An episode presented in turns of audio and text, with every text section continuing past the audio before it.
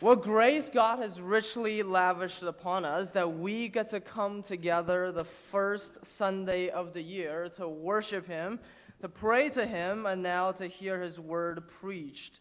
James 1:18 Of his own will he brought us forth by the word of truth that we should be a kind of first fruits of his creatures. So I pray that this sermon and every sermon you hear coming from this pulpit this year will serve you in exactly this way to bear fruit, to sanctify, and to increase and cultivate holiness in you, and to save uh, sinners. So, with that said, let me pray for us, and then we'll dive into the text. Let's, let's pray. Lord, what truth is contained in the hymn we just sang? That we need you every hour. We need you in this very hour when your word goes forth. We need you because we need to have humble hearts. And I need you this hour because I am the least of your all. Yet it is entrusted unto me this gospel to preach this hour. I pray that the gospel will be presented clearly, truthfully, with, uh, with power, with conviction that comes from your spirit. Lord, glorify yourself. Uh, may everyone decrease here. May Christ Jesus increase this hour, we pray. Amen. So, this sermon is about killing sin. This sermon is about killing sin. Just so, just so that we are sin, just so, just so that we are on the same page for the rest of the sermon, let me briefly define for you what killing sin is. What is killing sin? Let me define it for you because it's not as obvious as it appears to be. Killing sin. What is sin? Right, 1 John 3 4. Sin is lawlessness. So sin is not knowing God's law and what he requires of us. Oh, I didn't know that coveting other people's possession is forbidden by God. Well, that's not a valid excuse before God. My friend Jordan Chipka is from Ohio and had never driven in New York City before. In 2017, we came off George Washington Bridge and took a right turn on red. A police officer promptly stopped us, and Jordan didn't know, I didn't know. Jordan still got a ticket. So, sin in ignorance is still a sin. Sin is also knowing what God requires of us and not doing what he says perfectly and wholeheartedly. We know God requires us to honor our parents. We disobey them. Uh, we know God opposes sinful anger. We still lash out and harbor bitterness. We know God commands sexual purity. We still watch things we should not watch. So, all in all, sin is not doing what God requires of us perfectly and wholeheartedly, whether we know His statutes and laws or not. And so that is sin, not doing what God requires of us in any way possible. Now, what do I mean by killing sin? Uh, well, what I mean by killing is going to be different from how the word killing is commonly used in English. In English, when someone or something is killed, that person or that thing is, is dead. Uh, that's the end of it. Right? 2004, Kill Bill by uh, Volume 2 by Quentin Tarantino. By the end of Kill Bill 2, Bill is killed. When you kill Bill, Bill is dead, and that's the end. There will be no Kill Bill 3. Right? But when I say killing sin, I don't mean completely ending the presence or occurrence of sin in your life. I don't mean if you succeed with killing sin, you'll be perfectly without sin for the rest of your life. 1 John 1 8, if, I, if we say we have no sin, we deceive ourselves and the truth is not in us. So, killing sin is not the perfect elimination of sin. What is it then? Well, killing sin is the habitual weakening of its apparent power, the persistent decreasing of its occurrence, and the consistent victory over its temptation. It's a mouthful. Let me, let me explain. Take myself as an example. I know I had an anger problem since I could remember things. I still had an anger problem after I became a Christian. James 1:20, the anger of man does not produce the righteousness of God. So, it's, it's a sin. Well, what then does it look like for me to kill the sin of anger? What it means I am less and less inclined in my heart overall to be angry. It means I get actually angry less and less frequently. It means the things that used to tempt me to be angry become less and less tempting and enraging. Will I get angry still? Yes. Well, I get angry when my, when my daughter doesn't sleep that well. All right? So I still get angry. Sin has now vanished completely. Right? But sin is habitually weakened, increasingly rare in occurrence, and it is stubbornly resisted by me. And that's what I mean by killing sin. Not that sin is over, but sin is systematically and substantially subdued. And that's what this sermon is about, and that's the goal we aspire, we're aspiring toward, killing sin. Now, why am I devoting the first sermon of the year to this wonderful topic of killing sin? Let me give you a few reasons why it's of the utmost importance for all of you, especially Christians here, to kill sin. Reason number one because killing sin is the chief duty and call of the Christian life. It is the chief duty and call of the Christian life. If I were to summarize the whole of the Christian life into one thing, this grand subject of Christian living distilled into one essential calling, it will be the conformity to the person and character of Jesus Christ. That's what it means to be a Christian, phrased in a positive way. In a negative way, I would say without hesitation that the Christian life is about killing and mortifying sin. That still remains. This is the essence of my duty as a Christian before God killing sin. And that's the lens through which we should approach and view and live the Christian life. Right? John Owen wrote this The mortification of indwelling sin remaining in our mortal bodies that it may not have life and power to bring forth the works of our deeds of the is the consistent duty of believers. Right? Neither Owen nor I am making this up. Romans 6:12, let not sin therefore reign in your mortal body to make you obey its passions. 1 Thessalonians 4 3. for this is the will of God, your sanctification. And you know there can be no sanctification without the killing of sin sin and holiness, they cannot live together. Ephesians 4:21, you just read this. As the truth is in Jesus, to put off your old self, which belongs to your former manner of life and is corrupt through deceitful desires. So, all this is to say, if you are a Christian this morning, you have one job. And the scripture is everywhere speaking of that job, and that is killing sin. And since this is really the one thing, the chief call of your Christian life, how much more should we take care to know and to do it? Reason number two because killing sin strengthens assurance of salvation. Killing sin strengthens assurance of salvation. If you are a Christian, you have certainly experienced this before. You sinned, you sinned badly, and then you began to question Am I really saved? Well, this is often the devil's further assault to discourage genuine believers. The question is not unfounded because deep down we all know this. Sin and salvation are at odds against each other. We have been saved from the power of sin. How can we live in it any longer? At the 1689 London Baptist Confession, chapter 18 of the assurance of grace and salvation, paragraph 4. True believers may have the assurance of their salvation divers or many ways shaken, diminished, and intermitted by falling into some special sin which woundeth the conscience and grieveth the spirit. Sinclair Ferguson puts it in a more concise way.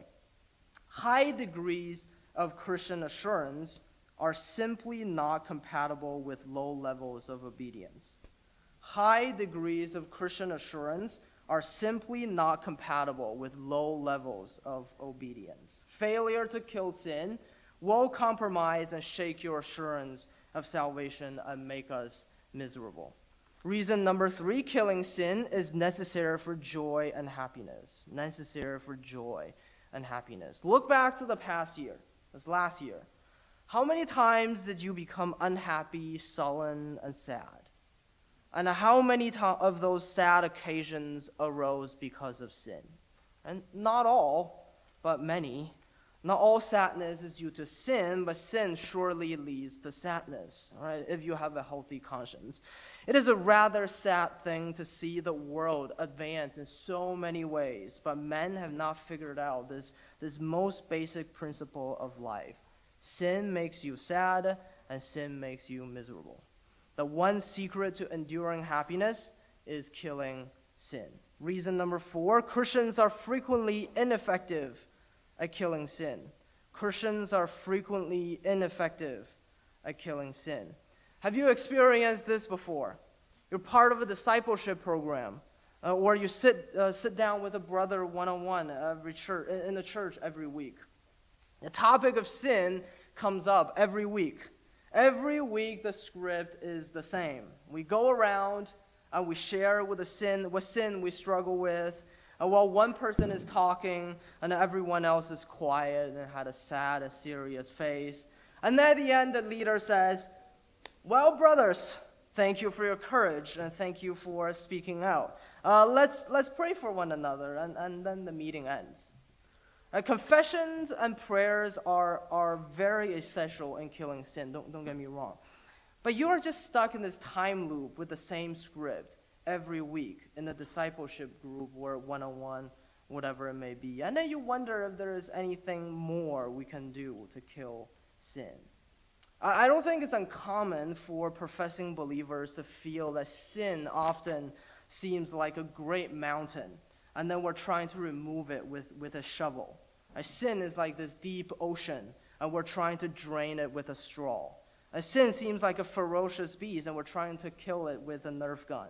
Sin is this Goliath, and we just don't quite know what to do with it and where to begin to kill sin. Now, killing sin is not just the one job we have as Christians, this is also not a job we're particularly good at. And then finally, last thing, reason number five killing sin is little talked about in the church. Killing sin is little talked about in the church.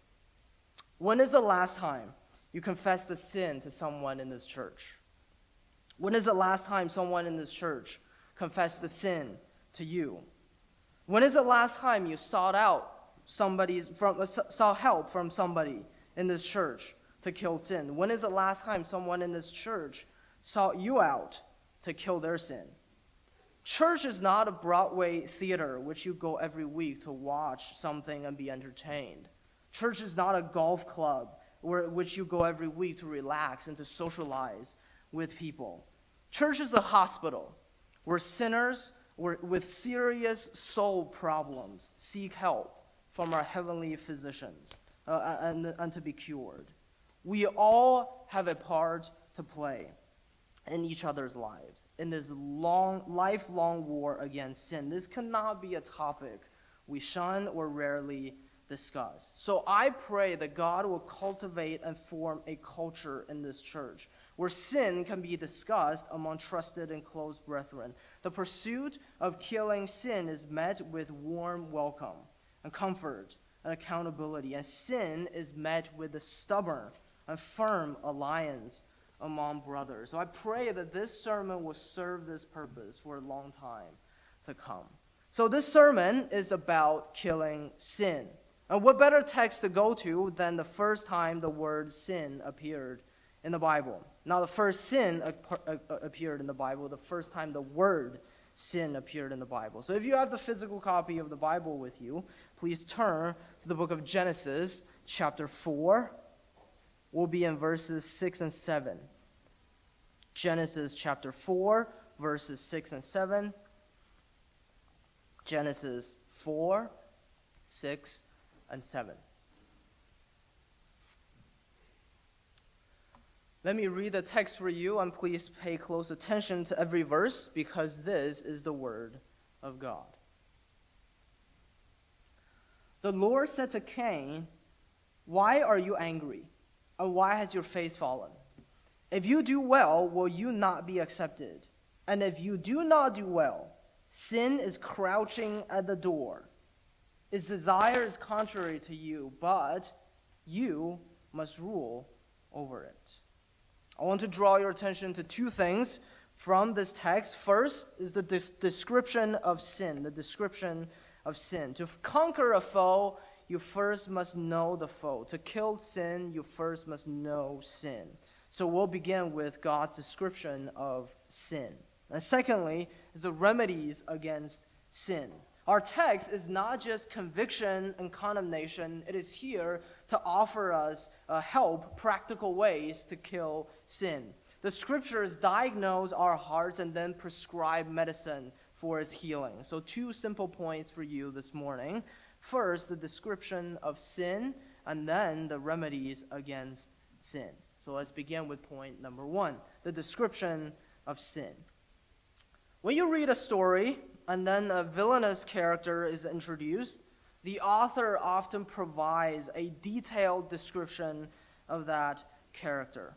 I don't read a lot of fictions. Uh, I did read one fiction. It's uh, George Orwell's 1984, being a communist, former communist man. Uh, so this is from George Orwell's 1984, uh, one of the few fictions I've actually read. Listen to this. O'Brien was a large, burly man with a thick neck and a coarse, humorous, brutal face. In spite of his formidable appearance, he had a certain charm of manner. He had a trick of resettling his spectacles on his nose, which was curiously disarming. In some indefinable way, curiously civilized. It was a gesture which, if anyone had still thought in such terms, might have recalled an 18th century nobleman offering his snuff box. So every phrase, every adjective, every angle is carefully constructed by the author. But the point George Orwell is making is certainly not the physical appearance, but the sinister undertone and the dangerous character of O'Brien. And that's exactly what God is doing in our text. The story of your Christian life has one main villainous character, and that character's name is sin. So the first thing God does is to offer you a vivid, a disturbing, and hopefully stirring and gripping description of sin. And it's all in verse 7. Look at verse 7. Sin is crouching at the door. Its desire is contrary to you, but you must rule over it. So let me point out four things about sin just from this one verse. Be warned, it is rather disturbing and troubling.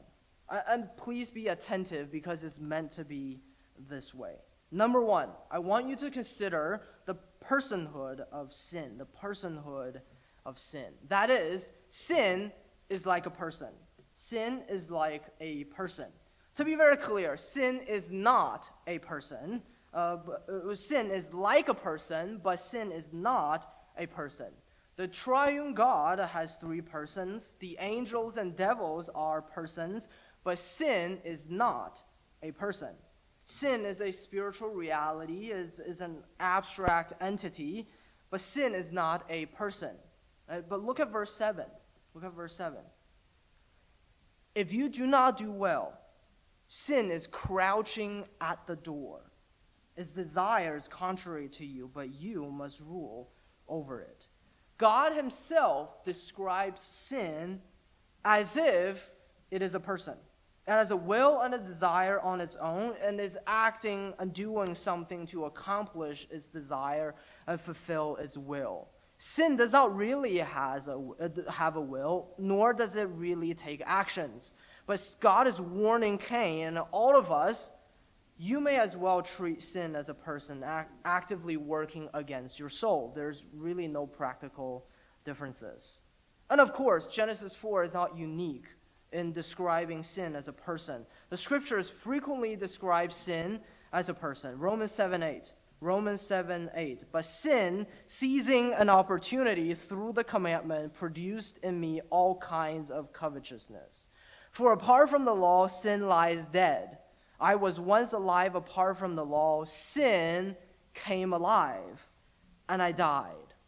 Sin takes advantages of opportunities. Sin comes alive. Sin kills souls. Sin is a murderer and an assassin. Again, John 8 34. Everyone who practices sin is a slave to sin. So, sin is a slave master who treats his subjects with cruelty and oppression. Once you are caught in sin's snare, it's very hard to escape. James 1:15. One more example. Just, just listen to this verse. It, it's, it's quite disturbing. Listen to how James describes this sin. Then desire, when it has conceived, gives birth to sin. And sin, when it is fully grown, brings forth death.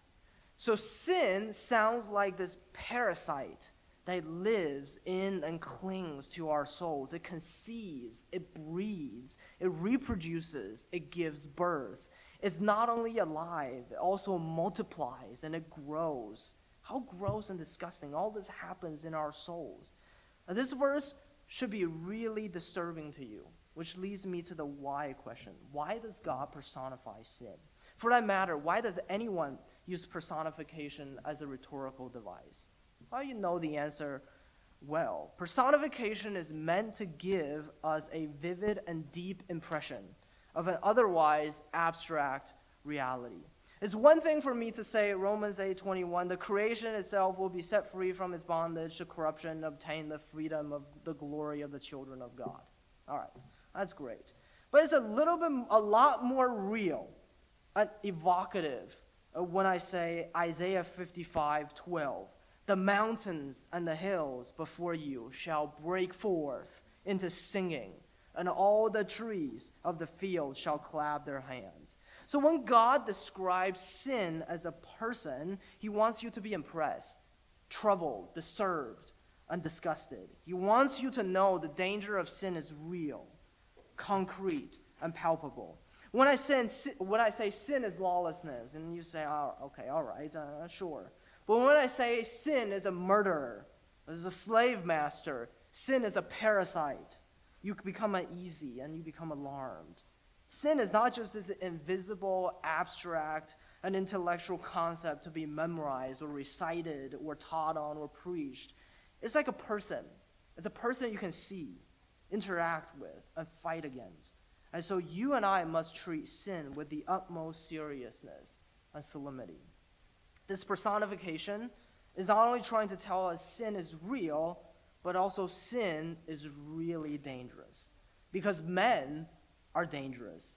Sin is not compared to a dove with, with an olive branch in its beautiful beak. Of all the things sin could be compared to, it's compared to a man or a beast. Men are dangerous. Men are capable of the most heinous crimes and unspeakable evils. Men are God haters, murderers, adulterers, liars. Men are capable of inflicting the cruelest harm and pain upon one another, and even finding pleasure in doing so. Jesus warned his disciples to beware of men. Paul wrote, Men's throat is an open grave. Their, their mouth is full of curses and bitterness. Their feet are swift to shed blood. The most dangerous creature to ever walk on the earth is man. And that's how you should think of sin. Consider number two. I want you to consider the secrecy of sin, the secrecy of sin. Verse 7. Look at verse 7. And if you do not do well, sin is crouching at the door. Notice God does not say sin is knocking at the door or sin is standing at the door, or sin is waiting to show itself at the door. It says sin is crouching at the door. The word here means to lie down or to lurk. In other words, sins in our life are not always obvious or clear to our spiritual senses for the simple reason that sin is very good at hiding itself. Sin finds a blind spot the eyes of the soul cannot see and do not reach or are apt to overlook, and then sin takes up its residence there. Sin lodges at the most remote corner of our hearts so that its moving and acting can go undetected. This is why unregenerate sinners are called the spiritually dead. Blind and deaf, and they're in spiritual darkness. Uh, for, for very reason here, because sin is secret. They do not see or understand the wickedness in their hearts. And even for Christians, even for Christians who have been given a new life, a new heart, and a new spiritual sense to understand spiritual things and to know ourselves, we generally do a rather poor job at detecting our own sins. We seem to be capable of living our lives without the slightest awareness of some deep seated sins. And that's why David prayed in Psalm 19, verse 12 Who can discern his errors?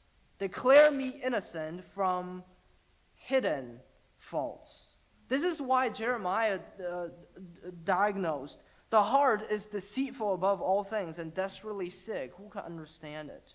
This is why the writer of Hebrews warned us exhort one another every day, as long as it is called today, that none of you may be hardened by the deceitfulness of sin. Sin is playing a cat and mouse game with us and is rather good at evading our attention or notice and flying under the radar. Sin not only hides itself, sin also has many tricks and methods of hiding itself and crouching at the door. Some sins by nature are hard to detect. For example, the sin of pride. The sin of pride by nature is hard to detect. Jonathan Edwards wrote, Pride is much more difficult to discern than any other corruption because, by nature, pride is a person having too high a thought of himself. Is it any surprise then that a person who has too high a thought of himself is unaware of it? The very nature of it is to work self confidence and drive away any suspicion of evil respecting itself. And the same thing can be said of the sin of hypocrisy. So some sins are by nature hard to detect.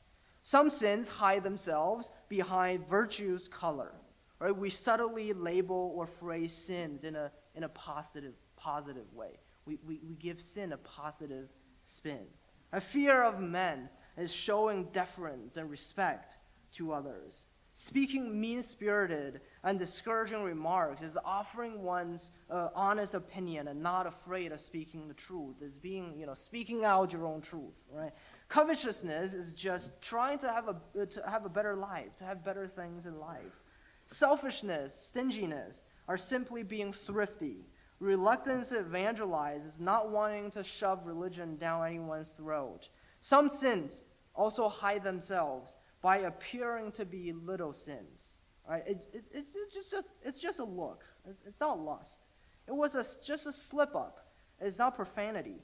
It was just daydreaming. It's, it's not idolatry or covetousness. It's just frustration sitting in traffic. It's not complaintfulness and anger.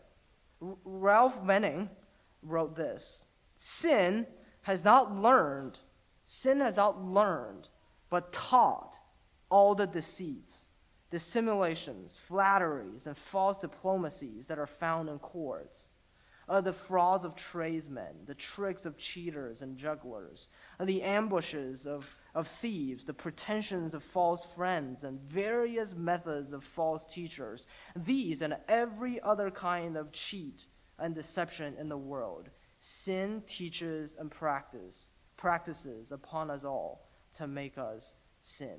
So all this is to say, sin is very uh, secretive. Uh, all this is to say, sin hides itself very well. Number three, I want you to consider the nearness of sin. The nearness of sin. Verse 7. Verse 7. And if you do not do well, sin is crouching at the door. Sin is crouching at the door. When I was single, I used Seamless for most of my meals, which, for those of you who don't know, is a food delivery website which you can choose what dish to order from which restaurant and will be delivered to you within like 50 minutes, let's say. And there are different delivery options, uh, but I always choose meet at the door. Meet at the door option. That means I can jump up from my chair, walk five feet, and get to my food. Right? At the door, means nearness. At the door means closeness, proximity, and accessibility. Uh, sadly, what is at the door is not dinner, but sin. Uh, sin is not a distant or external entity like dirty laundry. If you don't want to see it, you just throw it in the laundry basket and hide it away. No, sin is real. That's what I do at home. A sin is real, and sin is close at hand to us all. In fact, sin lives in you. You can be more sure that sin dwells in your very being than your brain is in your head and your lungs in your chest. Paul speaks of indwelling sin, Romans 7:21. So I find it to be a law that when I want to do right, evil lies close at hand. Uh, the writer of Hebrews testifies, Hebrews 12:1. Listen to this. Let us also lay aside every weight and sin which clings so closely. Solomon declares sin's presence in the heart, Ecclesiastes 9:3. The hearts of the children of man are full of evil, and madness is in their hearts while they live. The Lord Jesus himself speaks of the fountain, the source, and the residence of sin. Where is sin living now? Where can you find sin in this world? On Matthew 15 19. For out of the heart come evil thoughts murder, adultery, sexual immorality, theft, false witness, slander. Sin lives in our hearts. Think about your living situation. Who lives closest to you? Well, my neighbor lives pretty close to me. I could hear my next door neighbor doing construction while I wrote the sermon. Well, good thing there's a wall between us to provide the distance and keep us apart. That's good. There's someone else who lives closer. Maybe you live with a roommate. All right, Garrett and I used to live in Manhattan together for two years, and I could see him routinely exercise, listen to sermons, and cook beans in the living room. Well, I can still go into my own room and keep the bean smell at bay. Someone lives closer yet. Someone lives closer yet. My beautiful child, Violet, needs mama and dada to play with her during the day and do tummy time with her and hold her and feed her. Uh, recently, we want to sleep train her, so, so we put her in the second bedroom at night as a designated sleep spot. So at night, there's less baby time unless it's diaper change or feeding. And then someone lives closer still. We share not only the same apartment, same children, but the same room and same bed with our spouses. That is literally someone who rises up and lies down with us every day. But none of them, none of them comes close to the proximity of our indwelling sins. Sin is at the door. When you leave the house in the morning for work, you part ways with your spouse and your children but you do not part ways with your indwelling sins. When you leave for home for the holidays, you are separated from your roommates and your friends at church, but you are not separated from your indwelling sins. You can rise up to the heavens and you can dive into your indwelling sins will be right there with you. It's in you and it's clinging to you more tightly than the stubborn cough that just will not go away, more than the hair that gets stuck on your beautiful sweater more than the spider web that lodges at the corner of your roof. Sin is at the door. Sin is your doorman, except it lives with you. It lives in you 24 7, 365 days a year. John Owen wrote this Sin always abides in the soul, it's never absent. The soul is its home, there it dwells, and is no wanderer. Wherever you are, whatever you are about, this law of sin is always in you. In the best that you do and in the worst. Men little consider what a dangerous companion is always at home with them. When they're in company, when alone by day or by night, all is one. Sin is with them. Finally, I, number four, I want you to consider the desire of sin. The desire of sin. Verse 7. Verse 7 again. If you do not do well, sin is crouching at the door. Its desire is contrary to you. Well, nearness is not a bad thing per se, absolutely. I love living with, together with my wife and, and daughter, but alas, the companion that never goes away is not a friend, but a staunch foe. Its desire is contrary to you. Sin doesn't want your money. Sin doesn't want your friendship. Sin doesn't want your status. Sin doesn't want your career. Sin cannot be bribed, bought out, befriended, or negotiated with. Sin wants nothing but you. Sin is coming after you and you alone. Sin is this avenger that forgets about the rest of the world except its target. And it has set its target upon you and nothing else. Are you scared?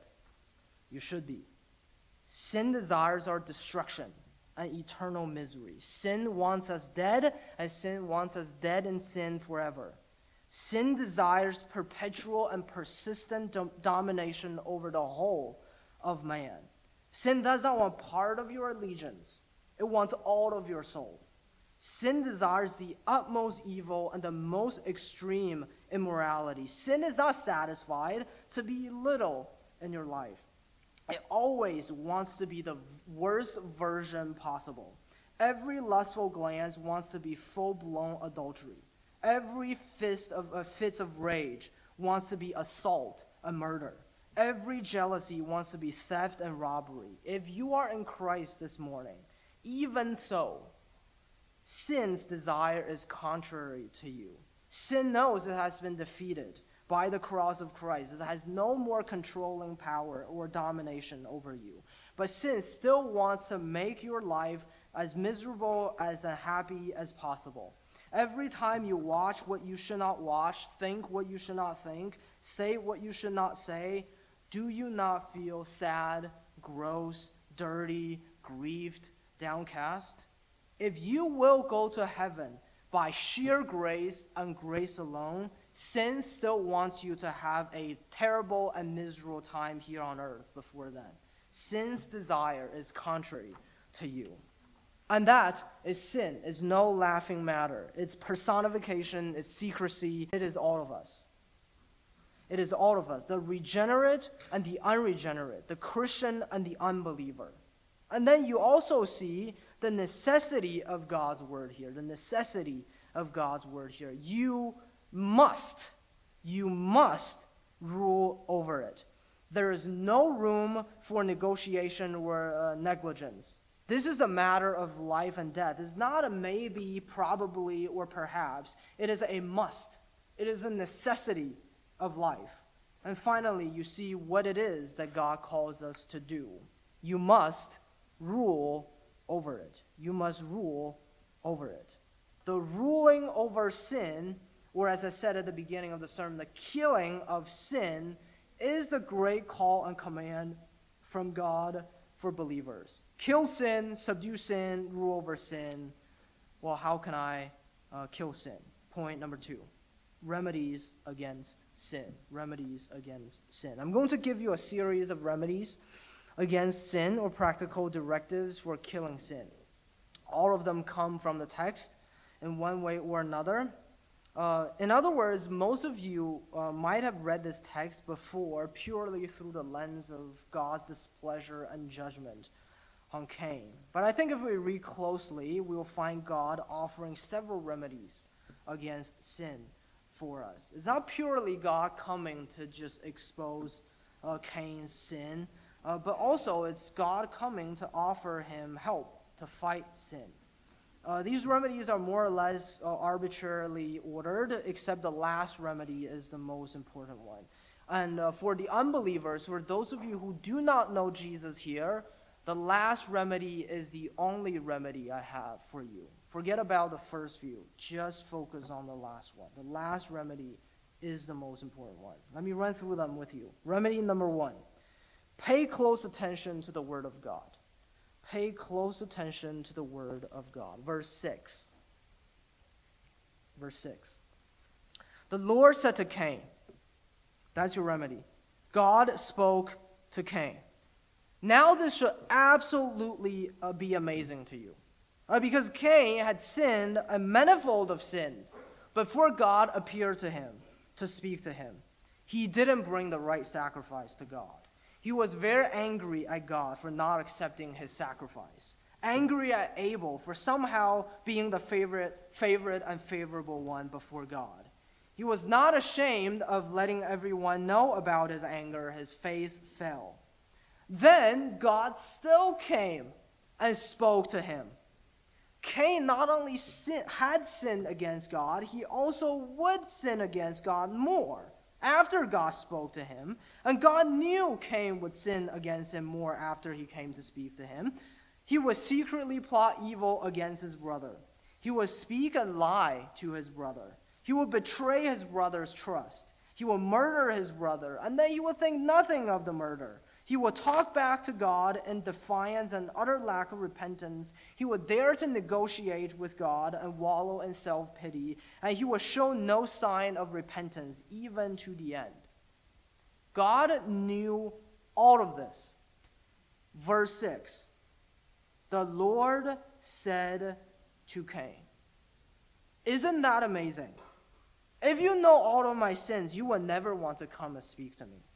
God knew all of Cain's sins, the sins he had committed and the sins he would commit, yet he came and spoke to Cain. God speaks to sinners. God speaks to sinners. And that is the best hope sinners such as we have. See how valuable and, helpful God's word is for Cain and for sinners like Cain. God's word is a diagnosis of Cain's heart. Verse 6 Why are you angry? Why has, and why has your face fallen? God gets to the point. That's the most immediate diagnosis. Cain, you are sinfully angry. God is saying, Cain, you are sinfully angry now, and you are wallowing in self pity. God did that for Jonah too. Will you do well to be angry? God's word is a diagnosis of all of our hearts. Psalm 19:8, the commandment of the Lord is pure, enlightening the eyes. When I read the Bible, I know what is wrong with me. Galatians 5:19 Now the works of the flesh are evident: sexual immorality, impurity, sensuality, idolatry, sorcery, enmity, strife, jealousy, fits of anger, rivalries, dissensions, divisions, envy, drunkenness, orgies, and the things like these. That is what's wrong with me. And the Bible is a diagnosis of my soul to bring to light the things that in me that I would not have been able to see otherwise. It's a mirror of my soul. God's word also is also a warning of grave danger of sin for Cain. Verse 7. And if you do not do well, sin is crouching at the door, its desire is contrary to you. God is telling Cain, sin is dangerous, and sin is dangerously close to you. Beware. God's word contains warnings uh, for all of us regarding the danger of sin. From God's word, we know the wages of sin is death. From God's word, you know if we go on sinning deliberately after receiving the knowledge of truth, there no longer remains a sacrifice for sins, but a fearful expectation of judgment. That's from Hebrews 10. Um, from God's word, you know your adversary, the, the devil, prowls around like a roaring lion seeking someone to devour.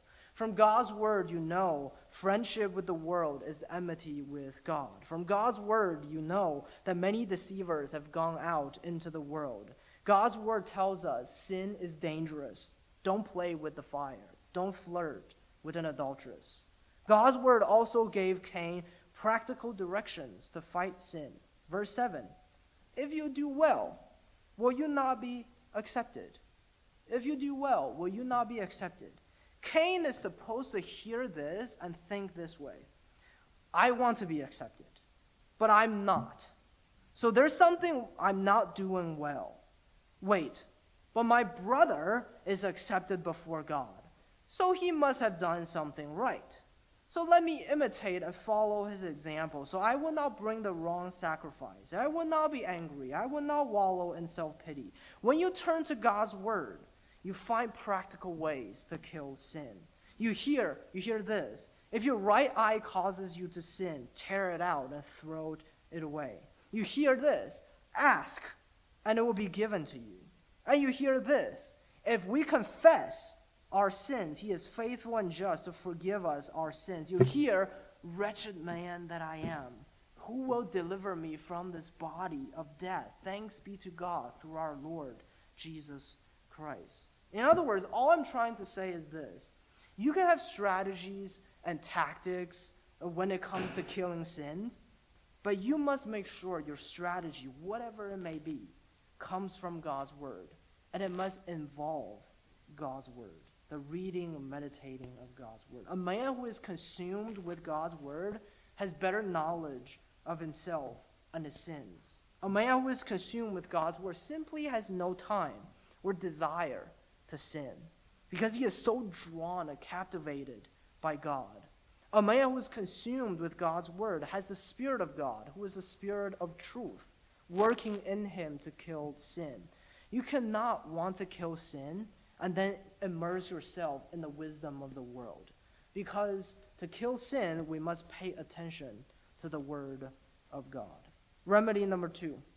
Remedy number two. See through the symptomatic sins and discover the underlying sins. See through the symptomatic sins and discover the underlying sins. Let me explain.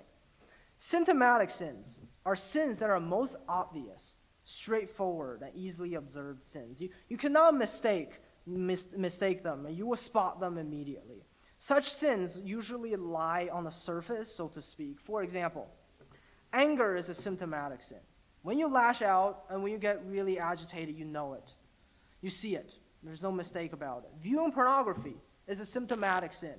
Again, there, there can be no mistake about it. Lying or speaking falsehood is a symptomatic sin. You know the truth, you're not living or speaking according to truth, and you know it. Now, the reason why I call a whole class of sins symptomatic is because there are usually symptoms of some more deeply seated, rooted sins. Just as symptoms reveal a more hidden sickness of the body, I don't know, I don't see if viruses have already attacked my body, but I do know something is wrong with my body when I start coughing and aching. In the same way, these symptomatic sins reveal some underlying disease in the soul. Let's take Cain as an example. Let's take Cain as an example. What do we remember Cain mostly for? Being a murderer. But that murder is but a symptom of a more underlying sin of anger. Before, the, before he murdered his brother, verse 5, Cain was very angry. Exactly like what Jesus said. Right? Whoever is angry at his brother has committed murder in the heart. Now, anger is also a symptom of a further and deeper sin in the heart. Right, why was Cain angry? Because his sacrifice was not accepted. And for some bizarre reason, his stinking brother's sacrifice was. Cain was jealous and covetous of his brother, exactly like what James said you desire and do not have, so you murder. Uh, you covet and cannot obtain, so you fight and quarrel. This sibling rivalry is fueled by jealousy and covetousness. Now, jealousy is a symptom of another further and deeper sin. Why was Cain jealous?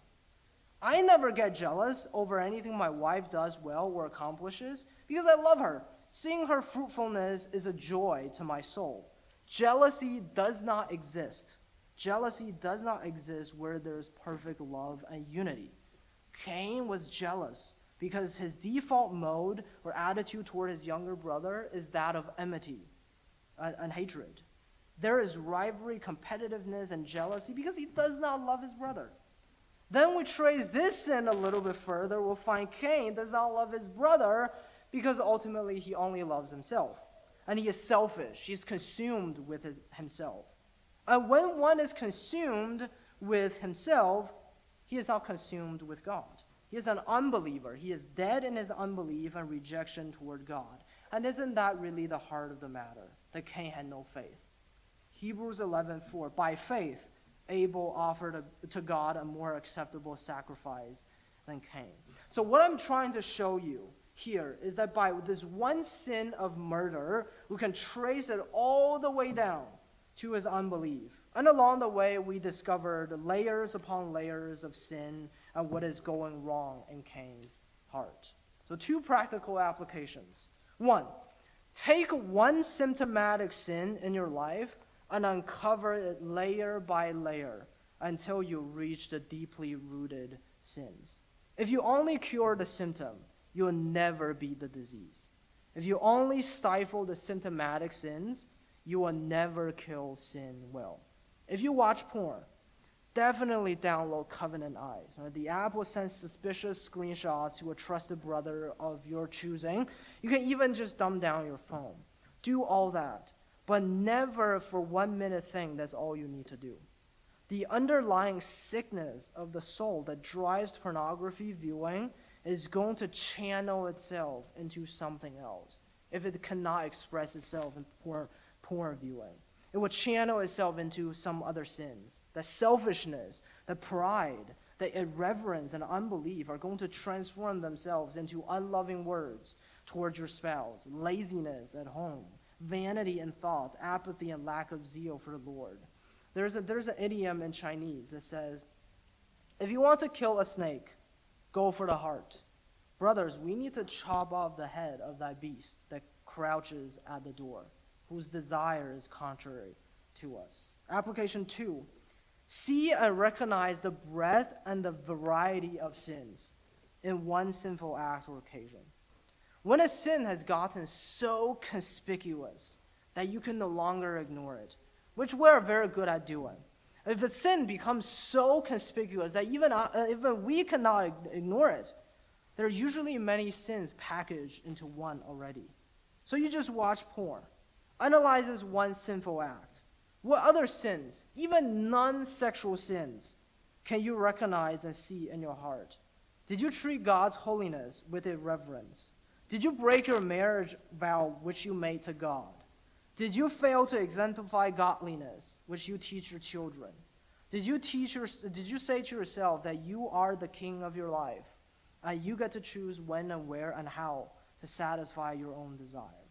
There, there are usually many sins packaged into one sinful incident, like what Cain is doing here.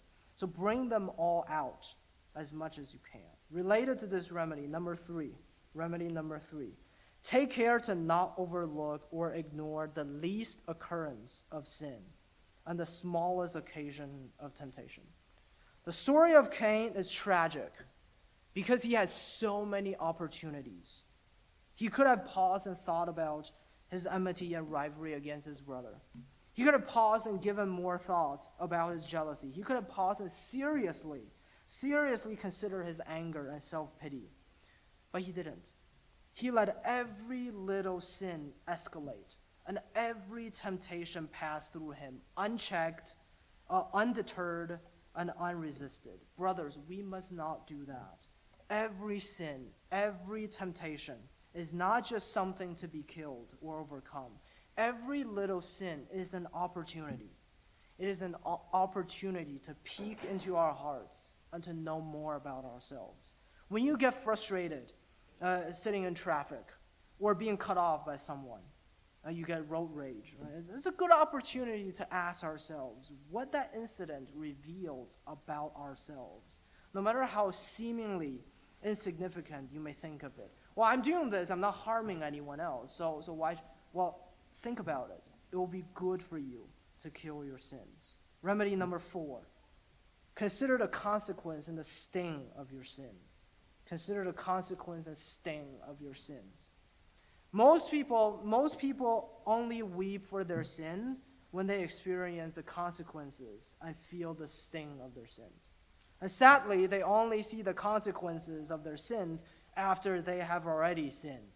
If only we all have the, the, the ability, we all have the, uh, the, the power to consider the sting and the misery from sin before the act.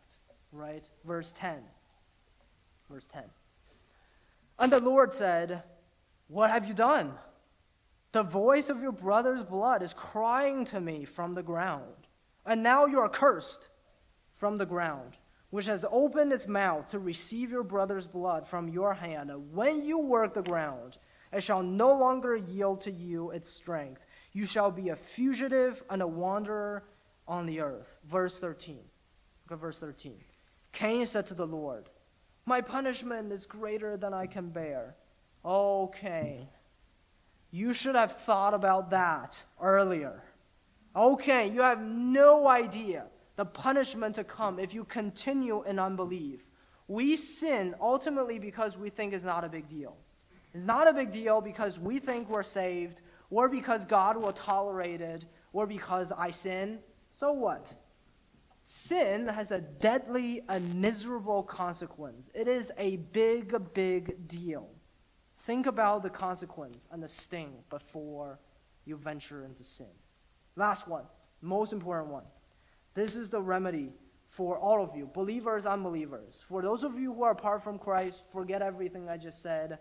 Focus on this one. This is the only remedy for you this morning. Remedy number five always remember and cling to the third brother. Always remember and cling to the third brother. This is the most important thing in all your war against sin. All the other remedies are useless without this one, especially if you're not a Christian this morning. This is the first and the only thing I call you to do. If you are in Christ this morning, you must never neglect or set aside this remedy. And the remedy is, again, always remember and cling to the third brother. No, the third brother is not Seth. The third brother is what God had promised earlier in Genesis 3:15. Genesis 3:15. I will put enmity between you with a serpent. I'll put enmity between you the serpent and the woman, and between your offspring and her offspring. He shall bruise your head, and you shall bruise his heel. It speaks of the seed of Eve, the, the, the son of Eve, crushing the head of the serpent and putting an end to all our sins. This third brother is the Son of God who set aside the eternal glory as ceaseless praise of heaven and assumed the human nature. He became one of us. He was made in every way like us, tempted like us, grieved like us, ate and drank like us, except he was born of a virgin and he was not corrupted by sin. And like you and me, he had no need to kill sin. We, had to, we have to kill sin. He had no need to kill sin because he had no sin. Yet for our sake, to put to death our sins, he took upon himself all the transgressions, disobedience, and iniquities of all his people. Not a sin of the elect was left out. None was deemed too insignificant. None was considered too great to be atoned for. All, every sin was put upon Jesus. He was accounted for us a sinner and stood in our place on that cross to pay the death penalty we deserve, to suffer the wrath of God, the just anger of God against us in our stead. The once powerful tyrant called sin, oppressing, ruling over us, is now publicly disarmed a nail to that cross. It is overthrown and it is killed. When he said, It is finished, on that cross, when he bowed his head and he gave up his spirit, you who were once in sin are now free. You are no longer dead to sin. You're dead in sin. You're dead to sin. You're no longer dead in sin. You no longer have to sin. You're no longer obligated to sin. On the third day after death and the burial, Jesus triumphantly arose from the grave. Sin and death could not keep hold of him. Death was swallowed up in victory. O death, where is your victory? O death, where is your sting? He rose again uh, so that we who have repented and trusted in him will not only be safe and secure for all eternity, but now we can also start to walk in the newness of life here and now. So, brothers in Christ, this is the key to a godly life and your sharpest weapon in killing sin Jesus the Christ. His righteous life, his atoning death, and his victorious resurrection. Look to him. Look to him in his life. Imitate him and follow him. You will find no better example of righteousness apart from him. Look to him in his death. You are free, and you are now more than conquerors You can defeat sin, for sin is defeated for you on that cross. Look to him in his resurrection. You can walk in the newness of life. You are a new man now. You are a new person with a new heart, new mind, a new desire, a new power. He has done so much for you. Can you wound him further by sinning more? Draw near to Jesus every day. Think of him fondly every day. Cling to him and listen to him every day. Galatians 2:20. I have been crucified with Christ.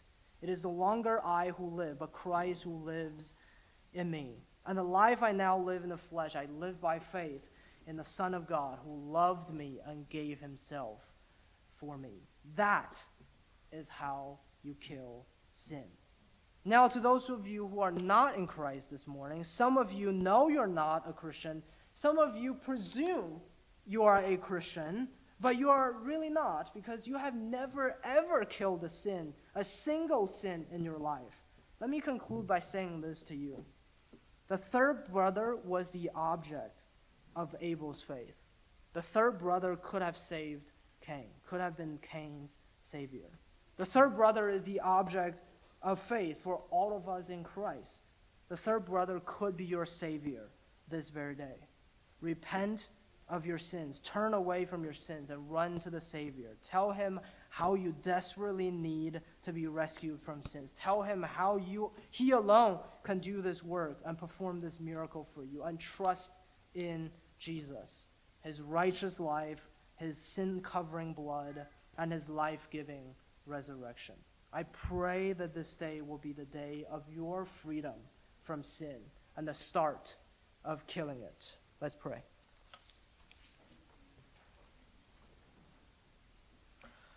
Lord, sin had left a crimson stain, but he washed it white as snow.